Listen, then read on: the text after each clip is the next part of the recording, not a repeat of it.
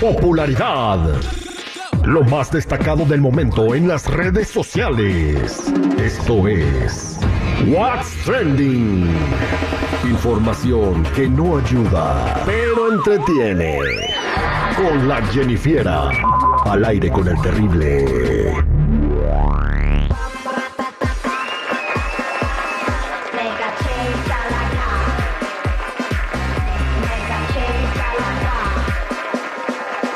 Estamos de regreso al aire con el Terry, el millón y pasadito. Es hora de saber lo que está pasando en el trending y es que se está hablando mucho de peso pluma, pero ¿por qué? Jennifiera tiene todo el chisme. Adelante, Jennifiera, bienvenida. Bueno, chicos, ahorita en un momentito más les digo ese chisme y es que vamos a empezar primero con lo primero.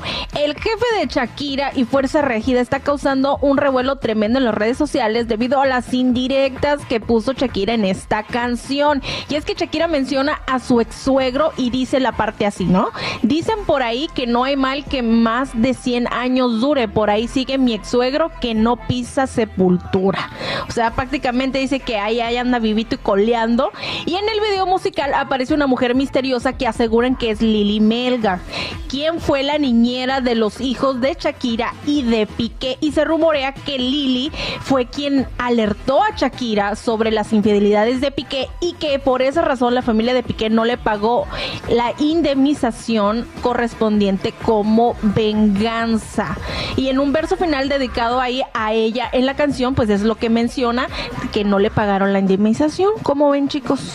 Bueno, pues sigue poniendo su vida en canciones, ¿no? O No, pues- Si quieres saber la biografía de, de Shakira, escucha sus rolas. Así como tipo saga, ¿no? La pregunta es: ¿quién habrá dejado ciega, loca y sordomuda en la primera rola que compuso? No dijo, ¿verdad? Bueno. Tronaron los ojitos. Oye, Tere, pero debe de pagarle. Esto es este, ilegal que no le paguen la indemnización. Debe ir a, a que, pues, a demandarlos. Yo creo que sí, porque la incluyó inclusive en el video, se ve como que la cara de, la, de esa persona, ¿no?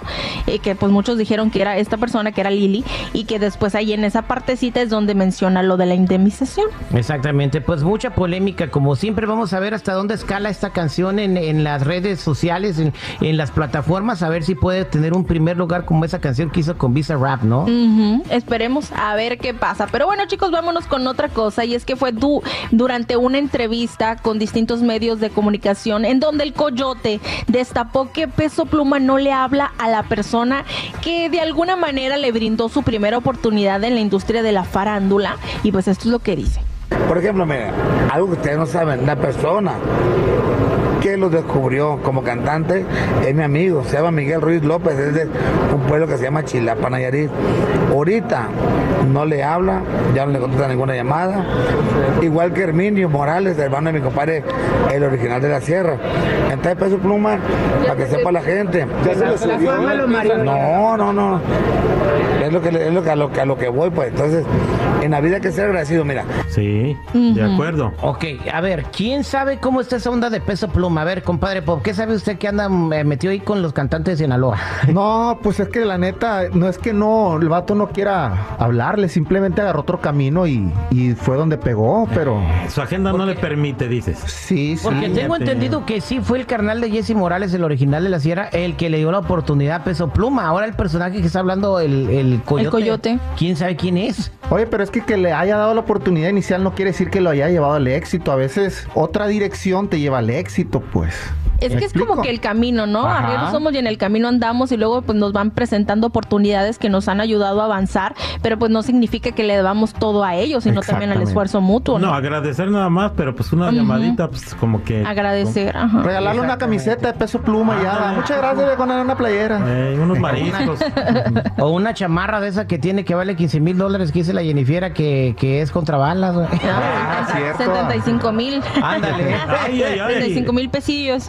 No, pues ese chamarrón con razón siempre está bien grueso y de color blanco que lleva, ¿no? Parece oso polar, güey. Bien, ahora vamos a hablar de lo trending. ¿Qué se hizo viral en las redes sociales? Bueno, otra vez vamos a hablar de un solo vino. Un perrito fue grabado con las manos en la masa y es que lo descubrieron comiendo directamente del trompo de pastor de un taquero. Estaba, se- no sé cómo se habrá subido, pero bueno, muchos en las redes sociales estaban diciendo que pobrecito perrito, que en cuanto lo descubran le van a dar, pues lo van a hacer tacos o cosas cosas así. Pero otros estaban diciendo que les da la tranquilidad de saber que por lo menos los tacos no eran de perro, porque perro no comía perro. No, no, lo que pasa, Jenny, es que no estaba comiendo, estaba dando besitos a sus familiares. Los santos óleos no lo estaba despidiendo. Pero Otros ese dijeron- perro no lo agarraron con las manos en la masa, Jennifer, lo agarraron con el hocico en el trompo.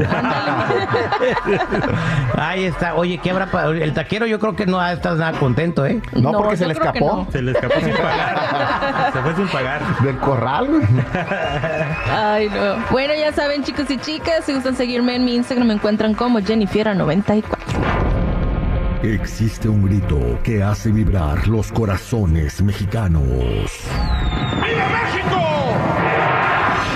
Celebremos la independencia de México con un grito. Al aire con el terrible.